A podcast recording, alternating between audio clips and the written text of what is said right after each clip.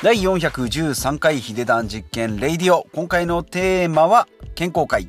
過去と他人は変えられないが未来と自分は変えられる話。ということでちょっと怪しげなタイトルになってまいりました。しかし今回は健康会ということで、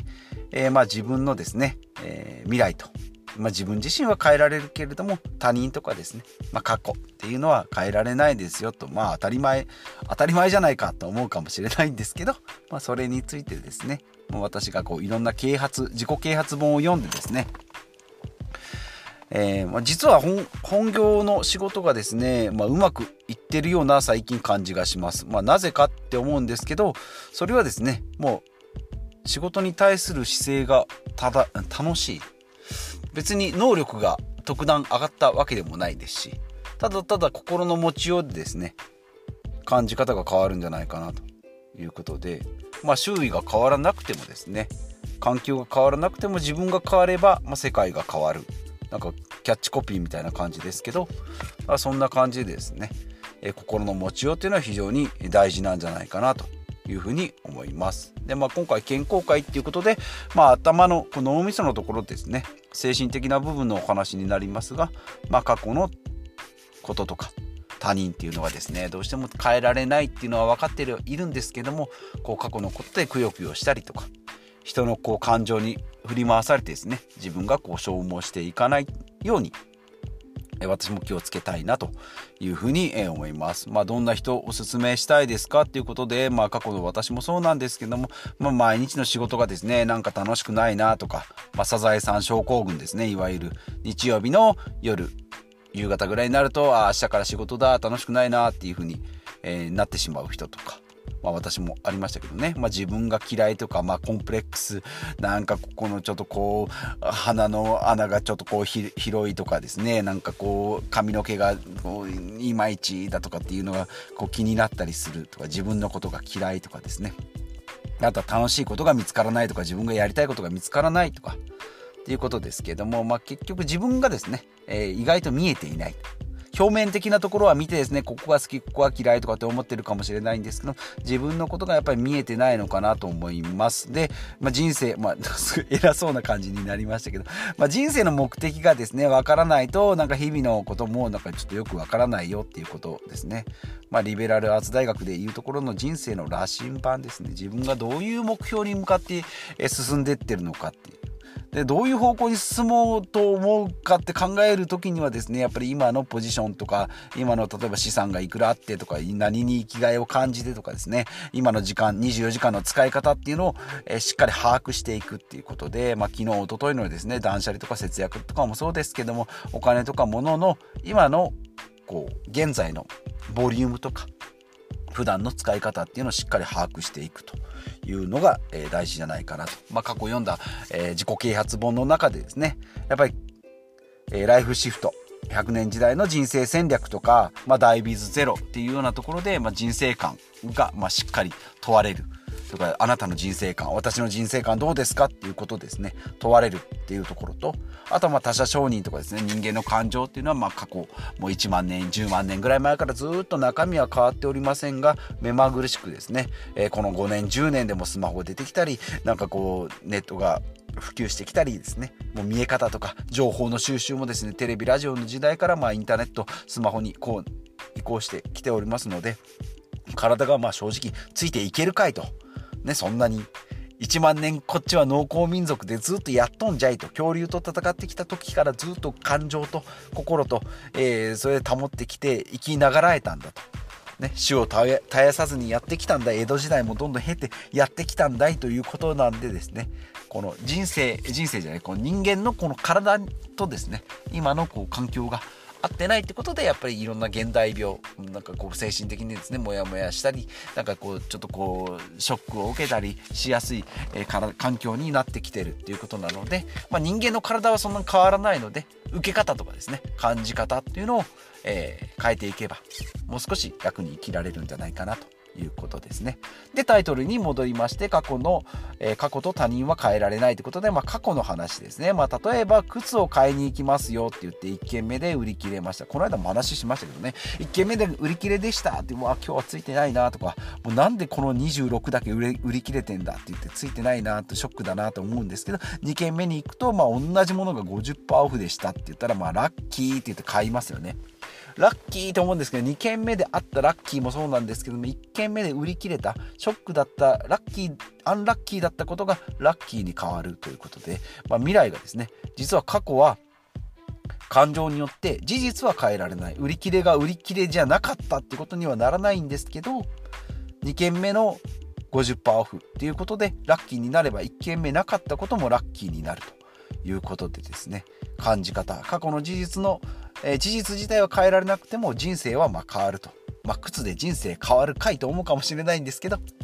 えー、そういうことですね。で、2つ目、例えば大学受験に失敗。まあ私もですね、えー、大学を5年行きましたので、1回留年しておりますが、まあそれによってですね、会社に入るタイミングだとか、入る会社が変わってきたりするので、まあ、結果これ良かったか悪かったかっていうのは非常にわからないんですね。もう一個の、イフの人生、もう一個の方を、えー、生きることはできないんですけど、昔ですね、えー、タモリのですね、世にも奇妙な物語の続編でイフっていうのがありましてね、A パターンと B パターンだったらどうだったのかっていうことが、ま、ドラマでありまして非常に面白かったんですけども、まあ、実際の人生にはですね A と B 両方生きることはできないので、まあ、全て全部選択していかないといけない。選んでいかないといけないですね。でも今から先っていうのは自分で全部決定権がありますよと。ね。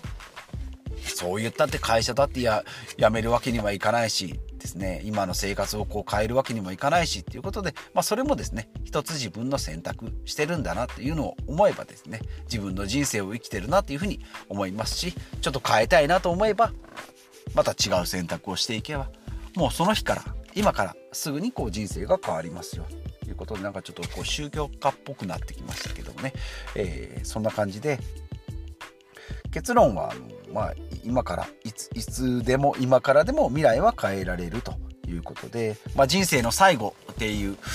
ところに行けばですね例えば8090、まあ、90100ぐらいですねこうベッドでこう後悔する時に人間の後悔って何があるんだろうなっていうのでこういろんな研究をした結果があるらしいんですけどもやっぱりやって失敗は会社を起こしたけど失敗したなっていうやって失敗よりもああもうちょっとこうしとけばよかったなとか家族と、えー、もっと時間を取ればよかったなっていう後悔の方が多いというふうにされております。あのスティーブ・ジョブズもですねまあこう iPhone を作ったりとか Mac の会社を作ったり Apple コンピューター作ったりですねしたんですけどもやっぱり、えー、最後、えー、晩年にはですね家族ともうちょっと時間を取ればよかったということで、まあ、家族の関係がですね希薄で、まあ、最後はこう自分で自己嫌悪になるぐらいですね、えー、後悔してたっていうことなので、まあ、あれだけですね財を成し出したり、まあ、名誉とか名声とかを得た人でもですね家族との時間が、えー、取れればよかったなというふうに思うので、まあ、人生の価値観ですね、まあ、自分の価値観なんですけども、えー、何がいいのかっていうのをしっかりこう見極める。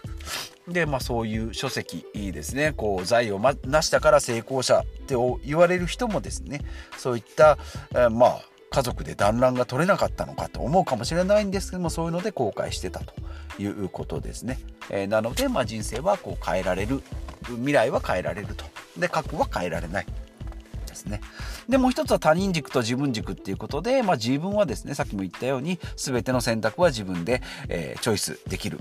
え選ぶことができますので、自分の人生は変えられると。その代わり他人は変えられないので、いや、あの人の生き方間違ってるなって、まあ、もし思ったとしてもですね、それはそれで人の人生ですので、その人がいいと思えばそういう人生を選ぶ。で、例えば一つですね、じゃあ株式投資、絶対いいよって言って人に勧めるんですけども、結局その人はですね、えー、くさいからやらないとかっていうふうになるんですけども、それもですね、その人は選択株式投資をしないという人生を選んでる選び続けてるっていうことなのでそれはそれでも認めてあげるってことですね。これだけこっちが一生懸命教えてあげたのにとかですね、まあ、日本政府が NISA だ iDeCo だいろいろ準備してくれてるのに何もやらないのかいって思うんじゃなしですね。その中でもその人はやってないっていうのを認めてあげることによって、まあ、人も認められて認めてあげられるし自分も認めてあげることができるということで自己肯定感もアップしますということですね。はい、でまあ他人軸で生きるとこう人に人に、まあ、人のためにっていうギブの精神であればいいんですけど、これをやったら人に喜ばれるよとか、なんか大学受験、えー、高校受験、大学受験すれば親が喜ぶよっていうような、えー、他人軸で生きていくとですね、それに失敗した時とか、自分の人生はどうだったんだろうっていうふうに振り返った時には、相手のせいに逆にしてしまったりするので、まあ、そういう時もですね、まあ、もちろんその選択は自分でするし、まあ、もちろん人の影響とかもあるかと思います。もちろんですね。大学に行きたいけどお金がない経済的な理由でですね大学進学できなかったりとか就職したいけどえー、これにはここの会社には、えー、家庭の事情でできないっていうこともあるかもしれないんですけども、まあ、そういうのがなければですねここに行ったらみんなに喜ばれるだろうとかこの時計をしたらみんなに、えー、羨ましがられるだろうとかっていう他人軸で生きていくと最終的にはゆくゆくは自分のこう自己嫌悪につながってくるのでいやもうみんなこれダサいって言うけどもうこれは自分が大好きなんだよっていう趣味がですね、えー、一つでも多くできるようになればいいかなと思います。まあ周りからですね変わった人間だなって思われるぐらいの方がちょうど楽かなというふうに思います。私もですね、まあ、なんかちょっと変わってるなって言われるとなんかちょっとショックを受けてたこともあるんですけど今はですね逆にまあそれが自分のオリジナリティ、えー、独自性なのかなというふうに思って、えー、まあ、前向きに捉えら捉えられていますし、まあ、自分でですねその分決断したことに対しては責任を持ってやり遂げたり、まあ、やって失敗したらですね、あ、まあ失敗が、あ失敗しできたっていうことがまあ成功かなというふうに、前向きにですね、捉えております。ちょっとこういろいろ寄り道をしましたが、今回のテーマですね、過去と他人は変えられないが、未来と自分は変えられるということで、まあすぐやる力ですね。えこのポッドキャストでも言いますし、私もよくやっております。まあ、すぐやる力ですね。もうすぐやろう。ですね。で、2番目が継続と変化ですね。まあ、習慣とチャレンジみたいな感じで言いますが、えー、まあ、普段のいいことはコツコツ習慣させていくし、まあ、贅沢なことを、ちょっとこう、プチハッピーなことは、まあ、新しくチャレンジしたり、こう、スペシャルなイベントにしていくと。いうこと。で、3つ目は他人との違いを受け入れるっていうことで、まあ自分も肯定して、人も肯定してあげるということで、まあ人間の脳みそっていうのはネガティブが7割、8割でできておりますので、よりポジティブなことをこう考えていくように常日頃から考えていく。それが大事かなというふうに思います。ということで今回は、えー、以上となります。まあ皆さんもですね、今日一日、えー、幸せに過ごせますようにということで、また次回お会いしましょう。